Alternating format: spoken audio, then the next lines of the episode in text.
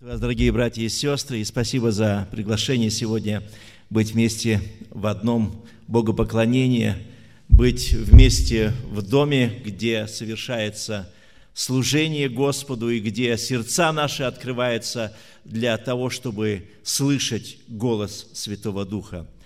Я действительно очень рад за такое уютное помещение, в котором вы можете совершать служение.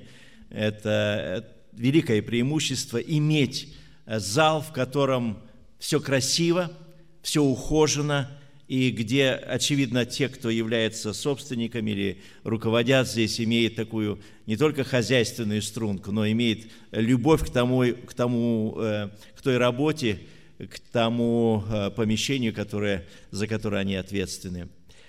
Мы слышали сегодня э, в пении такие слова. «Все в этой жизни оставляет след». События, которые вокруг нас происходят в нашей ли жизни, в исторической ли какой-то конве, или же это новостные сообщения, все это оставляет след. Я думаю, что последние несколько недель, они были очень яркими, наполнены, если взять всемирный масштаб, очень яркими, сильными событиями. Да и эти дни – мы всюду видим приготовление к празднику, мы слышим о том, что э, идут репетиции к параду очередному, посвященному Дню Победы. И об этом сегодня различные фильмы на телевидении, сообщения, вспоминая те годы, когда было весьма тяжко и трудно. То, что оставило глубокий след – если теперь уже говорить о том, что ветеранов очень мало, то этот след остался все равно в их детях, в их внуках и правнуках. Потому что э, то противостояние, которое было в 41-45, оно повергло все человечество, в общем-то, э, в изумление, поскольку гибли не десятки и даже не тысячи, гибли миллионы людей – и, наверное, не осталось семьи и здесь, в Украине, которая э, где-то как-то не соприкоснулась с этим страшным словом «война». И эти следы оставленные, казалось бы, должны были человечество научить миру, согласию. И это было бы не только доброе пожелание. Помните, как Э, вот особенно послевоенное время, те, кто постарше, наверное, помнят фразу такую очень известную, только бы не было войны, да, как пожелание, потому что трагедия, трагедия военная, она всегда уносит, уносит чью-то жизнь, оно несет слезы, печаль и траур. Но кажется, что э, если здесь мирно, мир на земле существовать уже и не может. И мы снова слышим сообщение, то из Ливии, то из Пакистана, то совсем рядом Беларусь, да, опять чья-то смерть, вроде и война не объявлена, а люди гибнут, люди страдают, люди раненые, люди истерзанные ожиданиями, сомнениями, упреками, обвинениями, кто виноватый, кто прав – я думаю, что след для нас, если говорить о ярких событиях последних недель, оставило э, вспоминание 25 лет с того времени, как Чернобыль, и слово Чернобыль для нас стало каким-то, знаете, таким, мне кажется, угрожающим, вот каким-то мрачным, сеющим, сеющим страх в людских, людских э, сеющим смерть, опять же, тревоги, болезни и вопросы, и вопросы. И вот эти события одно за другим, да, они, кажется, накатываются на нас, и мы иногда в смущении. А, а вот как жить тогда? Правда, есть и радостные некоторые. Я думаю, что особый след э, на прошлой неделе оставила свадьба принципа, принца Вильяма и принцессы Кет. Да, это, это что-то такое, что весь мир лицезрел, и каждый шаг, и каждое движение, там действительно все отрепетировано так было, и каждая, каждая деталь очень точно по секунду все выверено. Такая красивая церемония оставляет след приятный. И смотря на эти картины по телевидению, наверное, мы как-то могли бы чуть-чуть предвкусить, как же это будет, когда истинный царь и истинный владыка Вселенной придет, чтобы то, что мы читаем в пророчестве, наступил брак Агнца, и невеста или церковь готова встречать его. Э, когда мы говорим о событиях, вот последних буквально недель, я хотел бы отметить еще одно событие. Чуть меньше месяца прошло, как мир отмечал 50-летие. Э, Вспомнили чего? Начало космической эры – 12 апреля 1961 года работали все радиостанции Советского Союза.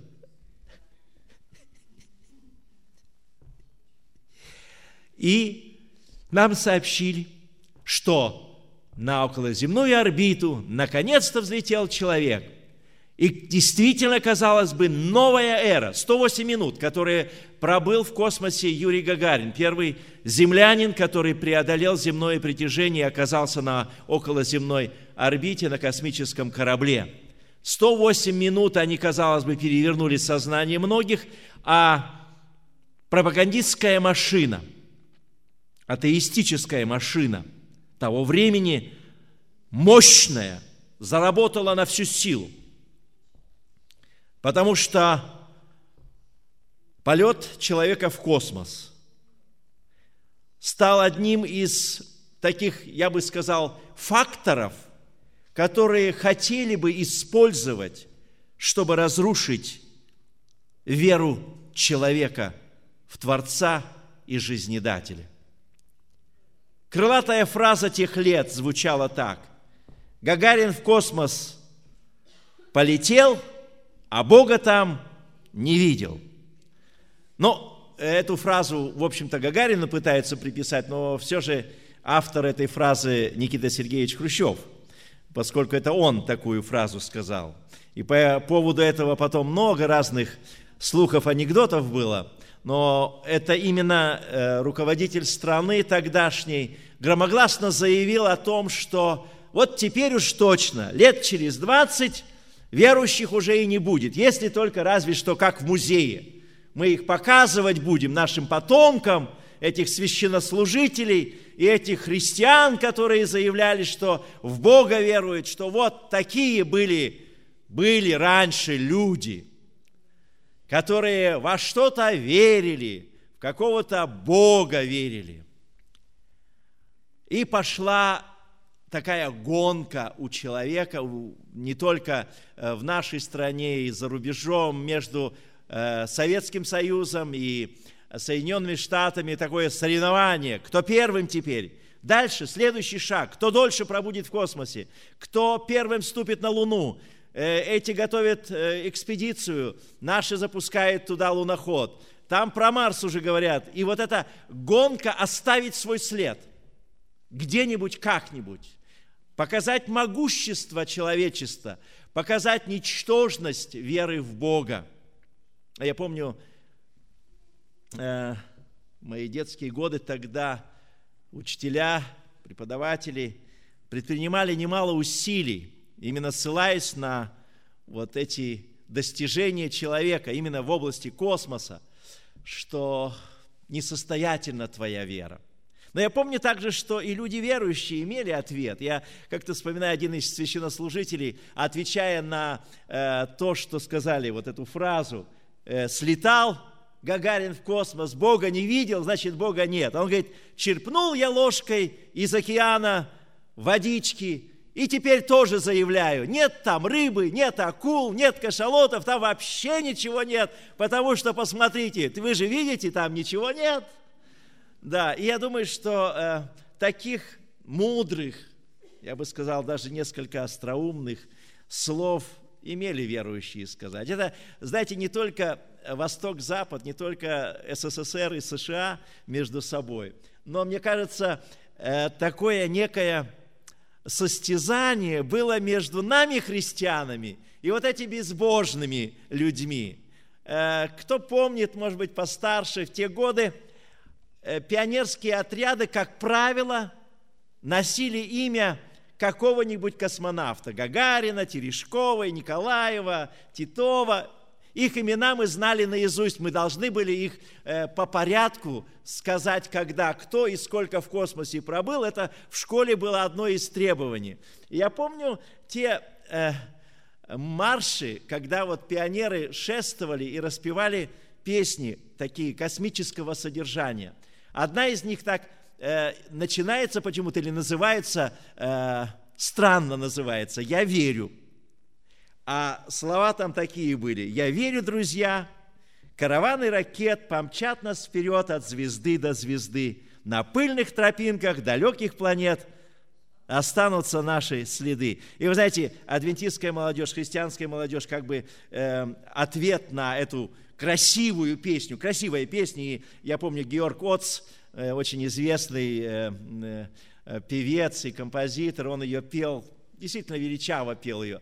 А христианская молодежь свой ответ, как бы, космическую песню. «Я на земле прохожий, миру безмерно чужой, люди стремятся все в космос, а я спешу домой. Без кораблей, без крылатых ракет, в мир желанный, мир сладостных звезд, Путь мой лежит среди дальних планет, рядом спутник мой, верный Христос. И я думаю, что э, это не было просто, знаете, такая бравада, чтобы показать, вот вы, пионеры, шествуете с одним гимном, а мы, христиане, с другим. Это действительно была уверенность в том, что Господь, Господь поведет нас к этим вершинам небесных обителей.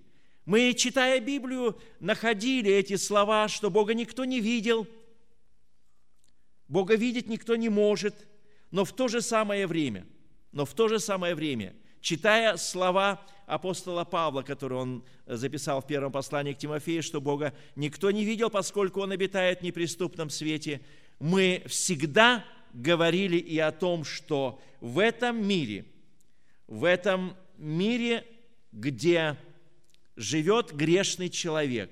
Бог оставил следы своего присутствия. Его присутствие, его сила, его творчество, его любовь оставила свои следы на этой земле. Позвольте прочитать из 18-го псалма первые стихи, начиная со 2 по 7. 18-й псалом Давида. «Небеса проповедует славу Божию, и о делах рук его вещает твердь.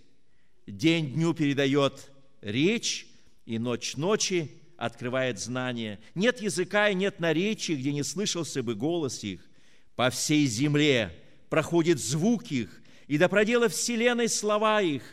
Он поставил в них жилище солнцу, и она выходит, как жених из брачного чертога своего. Радуется – как исполин пробежать поприще.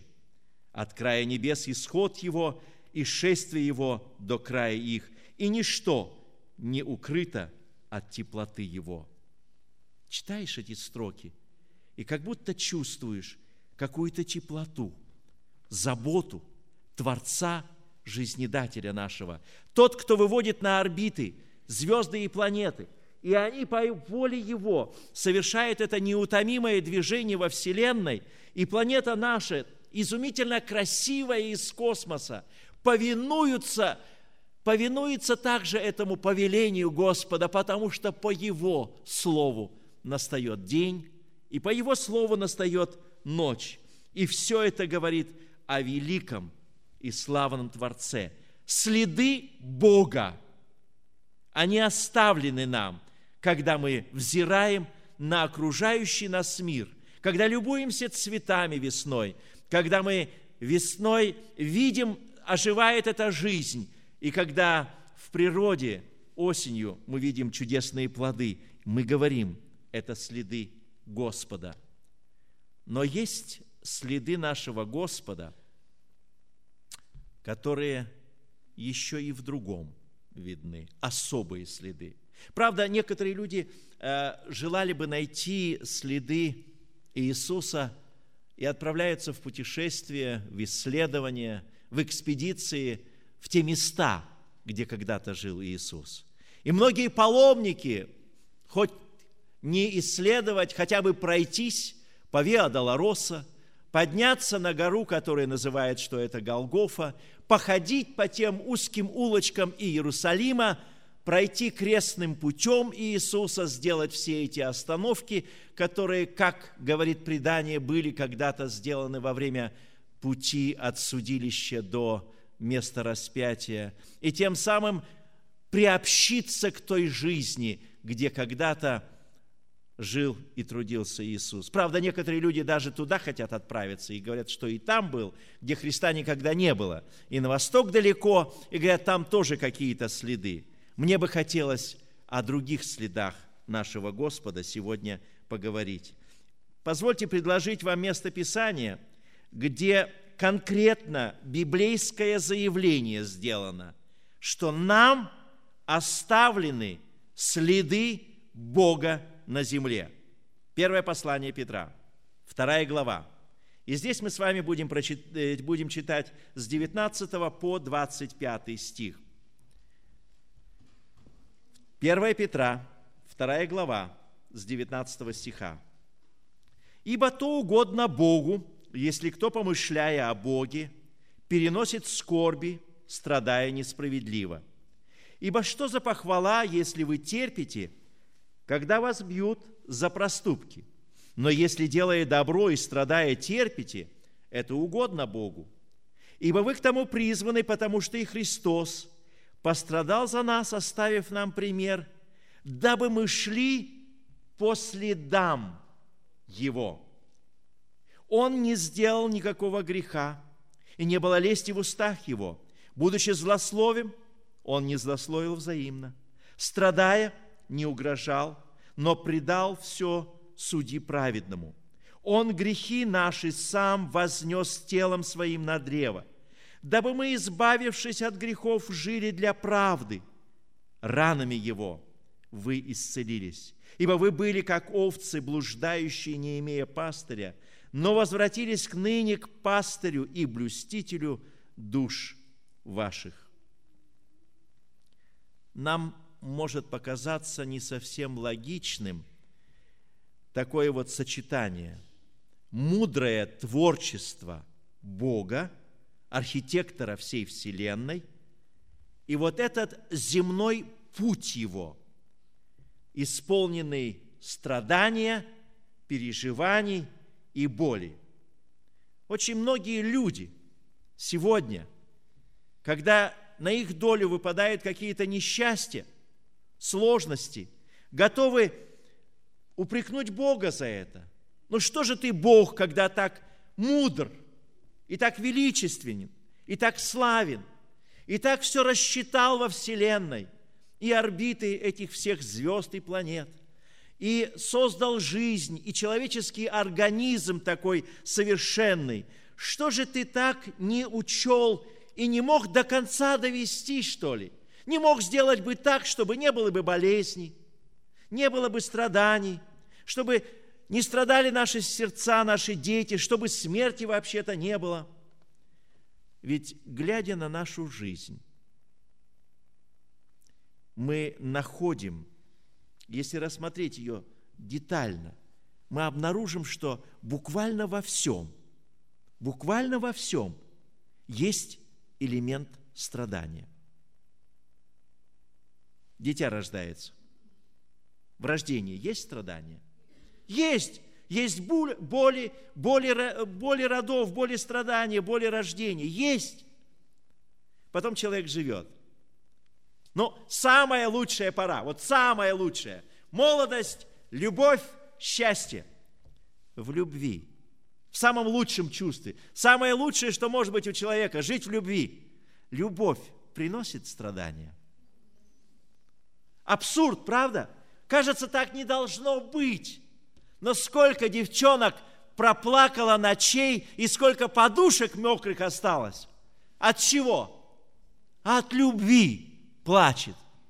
Ну, у молодых людей другие методы выражения, может быть, не мокрые подушки, что-то другое. Но суть такова, и мы с вами все свидетели, что жизнь в которой есть настоящая любовь, есть настоящее истинное чувство, где, кажется, открытый муж жене и жена мужу, и все там хорошо, все равно жизнь любви в ней есть и страдания. Я уже не говорю о пути. Итак, рождение, жизнь или любовь, а потом, когда смерть. Но естественно, естественно, когда кто-то уходит из жизни, нам больно, мы страдаем, мы плачем, мы скорбим, мы тоскуем. Страдание – это нечто, что всегда будет сопутствовать нам и всегда будет рядом. Но, может быть, в большей, может быть, в меньшей мере, может быть, с короткими передышками будут и радости, и победы, но обязательно, обязательно весь этот процесс проходит через страдания. И наш библейский текст, который мы только что с вами прочитали, удивительно, он приглашает нас, он приглашает нас, верующих в Бога, увидеть следы Бога именно в скорбях, не в величестве. Он приглашает нам, наш библейский текст приглашает нас увидеть следы Бога именно в страданиях, в этой несправедливости, которая вокруг нас – более того, апостол Петр пишет, увидев следы Бога, чтобы мы шли, чтобы мы повторяли, чтобы мы шли по следам Его. Э, греческое слово хупаграмос, хупаграмос, которое здесь на русском языке э, переведено как слово «пример», означает знаете, как а, в школе в первых классах есть а, прописи, где идет первая строка написана, как писать, да, э, палочки сначала, потом буквы, а ниже строка, где ты должен написать. Так вот, это слово в греческом означает скопировать то, что ты видишь. Или, знаете, есть э, картинки, э, книжки такие, раскраски, или где контуры сделаны, да, нарисовано, а ты должен это обвести, как будто ты этот художник. Вот это греческое слово подразумевает так, что мы, христиане, мы, люди, мы, последователи Иисуса, шли по Его следам, копируя, повторяя точно то, что Он совершил в своей жизни.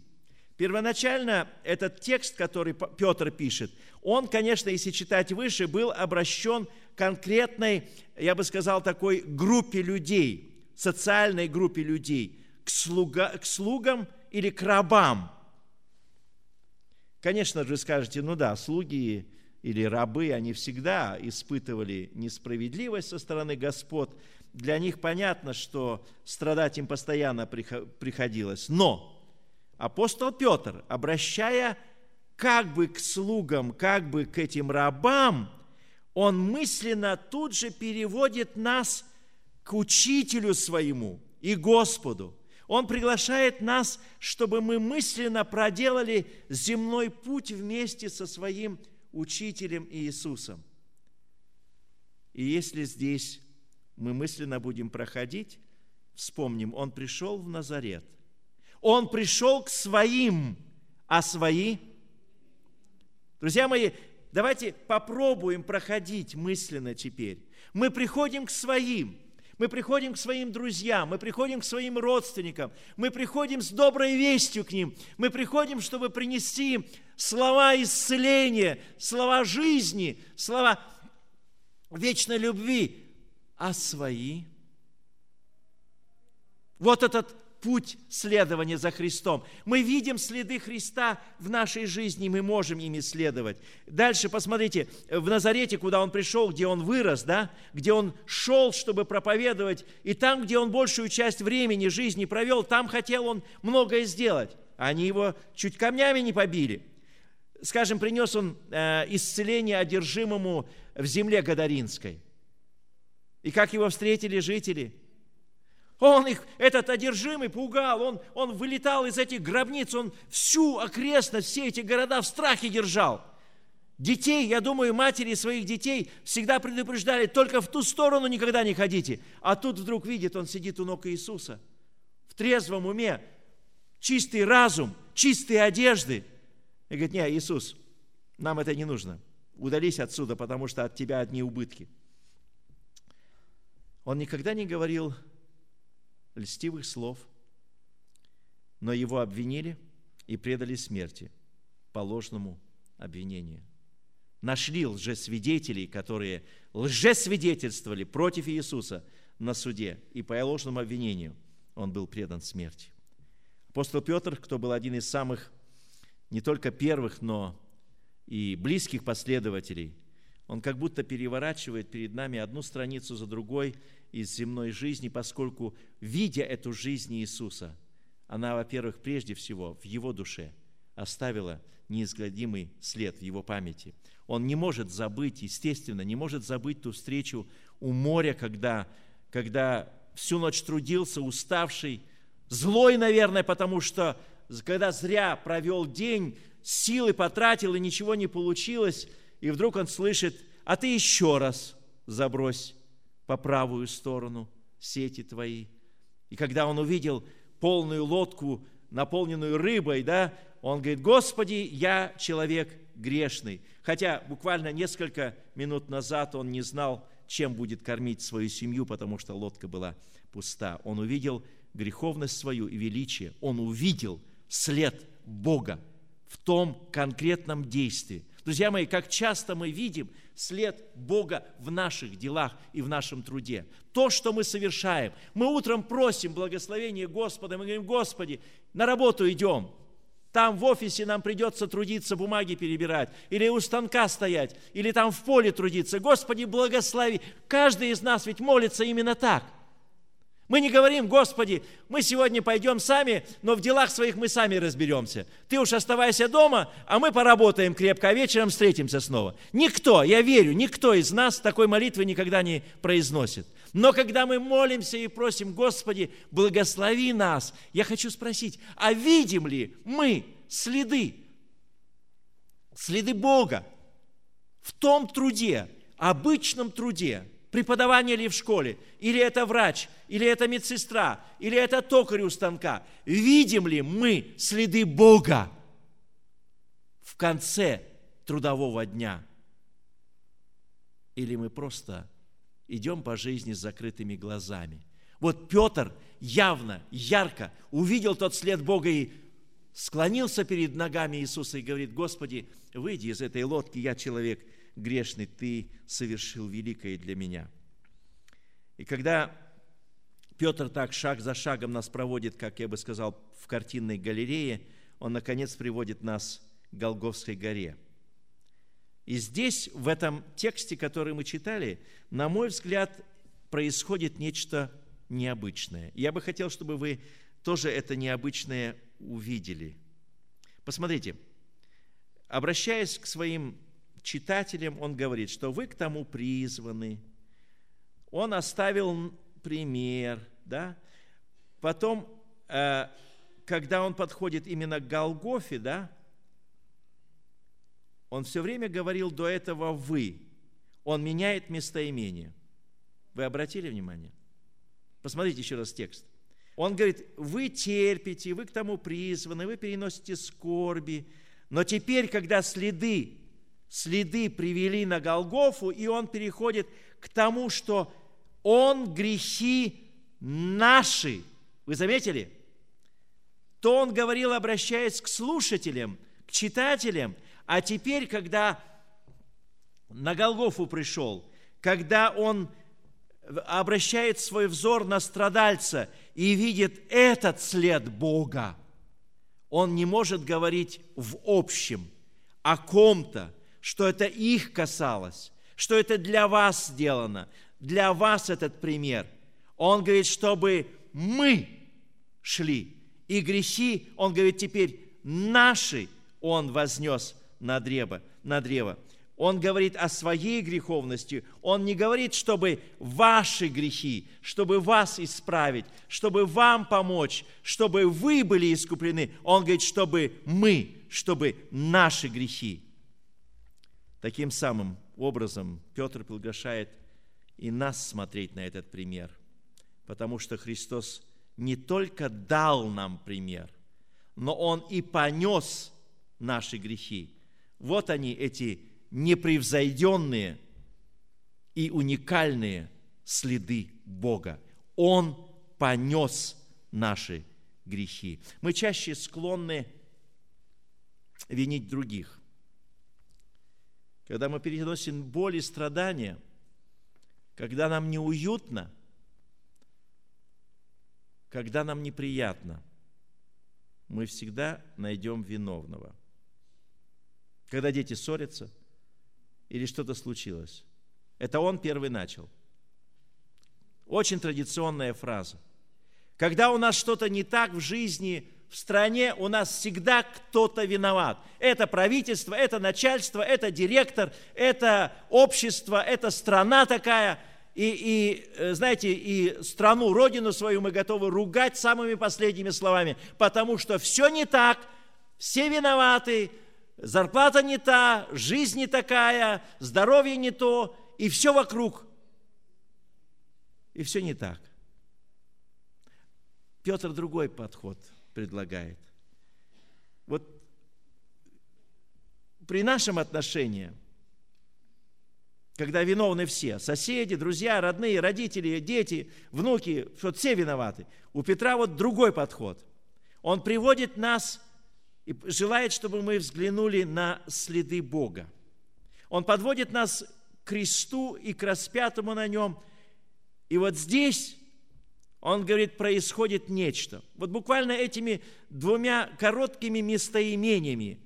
Ваши, вы терпите, а потом, когда подошел к Голгофе, он говорит, наши. Грехи наши вознес. Мне кажется, это и есть самая сущность Евангелия. И Петр, который осознал это очень глубоко, искренно, глубоко, сердечно осознал, со слезами осознал это. Помните, после того, как предал учителя своего, написано, он вышел вон и горько плакал, горько сожалел. Он понял, что это грехи его. Он предлагает и нам вот эту схему спасения или это Евангелие спасения. Он грехи наши сам вознес телом своим над древом. Он Бог, умирая за нас, спасает нас от смерти бремя для нас непосильное, невыносимое, бремя грехов, губящее нас, может и должно быть снято, потому что Он вознес это на древо креста. Здесь, у подножья Голгофы, у подножья креста, совершенно другой дух царит. Другая шкала ценностей здесь обозначена. Здесь нет соперничества – кто первый в космос полетит, чья нога первая на чью-то планету ступит, кто первым и дольше что-то совершит и сделает. А если перенести на нашу христианскую тематику, кто больше дел благотворительности может совершить за неделю, а в конце недели отчет, или кто сколько посещений, сколько каких-то акций особых для города, здесь от этого избавляется, здесь другое – желание жить по правде. Вот это обретается.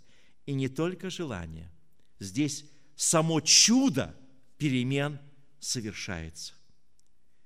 Как преисполнены эти слова радостью и надежды, слова, которые Петр цитирует из пророка Исаии. «Ранами Его мы исцелились». Друзья мои, если наши мечты и желания до сих пор не исполнены, если мир вокруг нас, несмотря на весну и солнечный свет, все еще в мрачных красках, если душа наша болит, и сердце скорбит, и покоя нет, Слово Божье предлагает нам настоящее истинное исцеление. Если муки совести напоминают нам о прошлых наших проступках, грехах и ошибках, то у нас есть уникальный шанс. Ранами Его мы исцелились. Не стоит стоять вдали и смотреть, как другие идут по следам Иисуса, как другие рассматривают и видят эти следы. Нам стоит подойти, разглядеть самим. Да, конечно, тот неприятель и враг спасения нашего, он будет сеять сомнения, он будет сеять страдания, он будет в этих войнах и терактах э, губить людей, целые страны будет покрывать трауром и скорбью. Но сегодня, читая библейский текст, мы находим, что для нас есть жизнь, для нас есть исцеление, для нас есть жизнь вечная. Все это стало доступным благодаря тому, что Бог на этой земле оставил нам свои особые следы. Он оставил нам путь, Он показал нам, куда нам идти, Он открыл нам двери вечности – знаете, мне очень впечатляет и очень нравится один из евангельских эпизодов, где очень ярко показано вот это знакомство со следами Христа. Вы помните, что однажды в, после воскресения уже Христос явился ученикам, сказал мир вам, беседовал с ними. Они укрепились в вере, они утвердились, они такие радостные, счастливые, но одного не было – Фомы не было там с ними. И вот когда Фома приходит, они говорят, слушай, Господь воскрес, Господь был с нами, сила Его по-прежнему, Он жив, Он воскрес, Его нет больше в гробнице. И его реакция? Не поверю. Все вместе, и каждый по отдельности. Я представляю себе, если бы это подобное что-то было в нашей среде. И один кто-то бы говорил, да я не верю в это – да мы на перебой, сколько было бы возможностей, сил, энергии, внушали бы, доказывали, а он непреклонный. Не поверю. проходит время. Совсем немного. И в одной из таких встреч Господь снова приходит к ученикам. И снова та же фраза «Мир вам». И снова общение. Но Господь Иисус наш подходит прежде всего из всех присутствующих, выделяет того, чья душа более всего наполнена была смущением, страхом и неверием. Фома, подойди сюда. Он приглашает этого ученика к себе. Подойди ближе. И не просто подойди, руку дай, а теперь вложи свои пальцы, персты свои, вложи в раны – ощути. Сам потрогай. Сам убедись, что я есть жизнь, что смерть не удержала. Мало рук, потрогай ноги. Вложи в ребра персты свои и ощути. Помните реакцию? Какой, какой отклик был у этого ученика Иисуса, когда увидел этот след распятия, увидел Господа своего. Господь мой и Бог мой. Склонившись перед Ним, он теперь принял, принял его не только учение, его жизнь и пошел дальше по следам его. Мы читали с вами изумительные слова. Он оставил нам пример. Он оставил нам следы. Мы эти следы видим в природе, мы особо ярко видим их на Голговской горе. Мы можем эти следы посмотреть и пойти путем своим. Но можем и сделать по-другому. Когда он говорит «Я есть путь, истины и жизнь», можем ответить словами другого апостола. Господи, а кому же нам идти? Господи, а какой еще может быть другой для меня путь, если Твои следы проложены мне по жизни, и я вижу их, и я могу следовать за Тобой? Плохо, когда мы не знаем, куда нам идти и что нам делать. Плохо, когда мы блуждаем и заблудшие в мире сем, не знаем ни тропы, не видим чьих-то следов. Но заблудшие даже в глубокой чаще леса, если он увидел чей-то след, то это спасение для него. Он знает, что если здесь кто-то прошел, значит, этот, кто шел, куда-то меня выведет. Но Господь не куда-то, не абстрактно, не, не может быть куда-то и когда-то выведет, а Он конкретно говорит, куда ведет Его путь и жизнь, которую предлагает. Есть два пути. Путь широкий, многие идут, но есть путь узкий.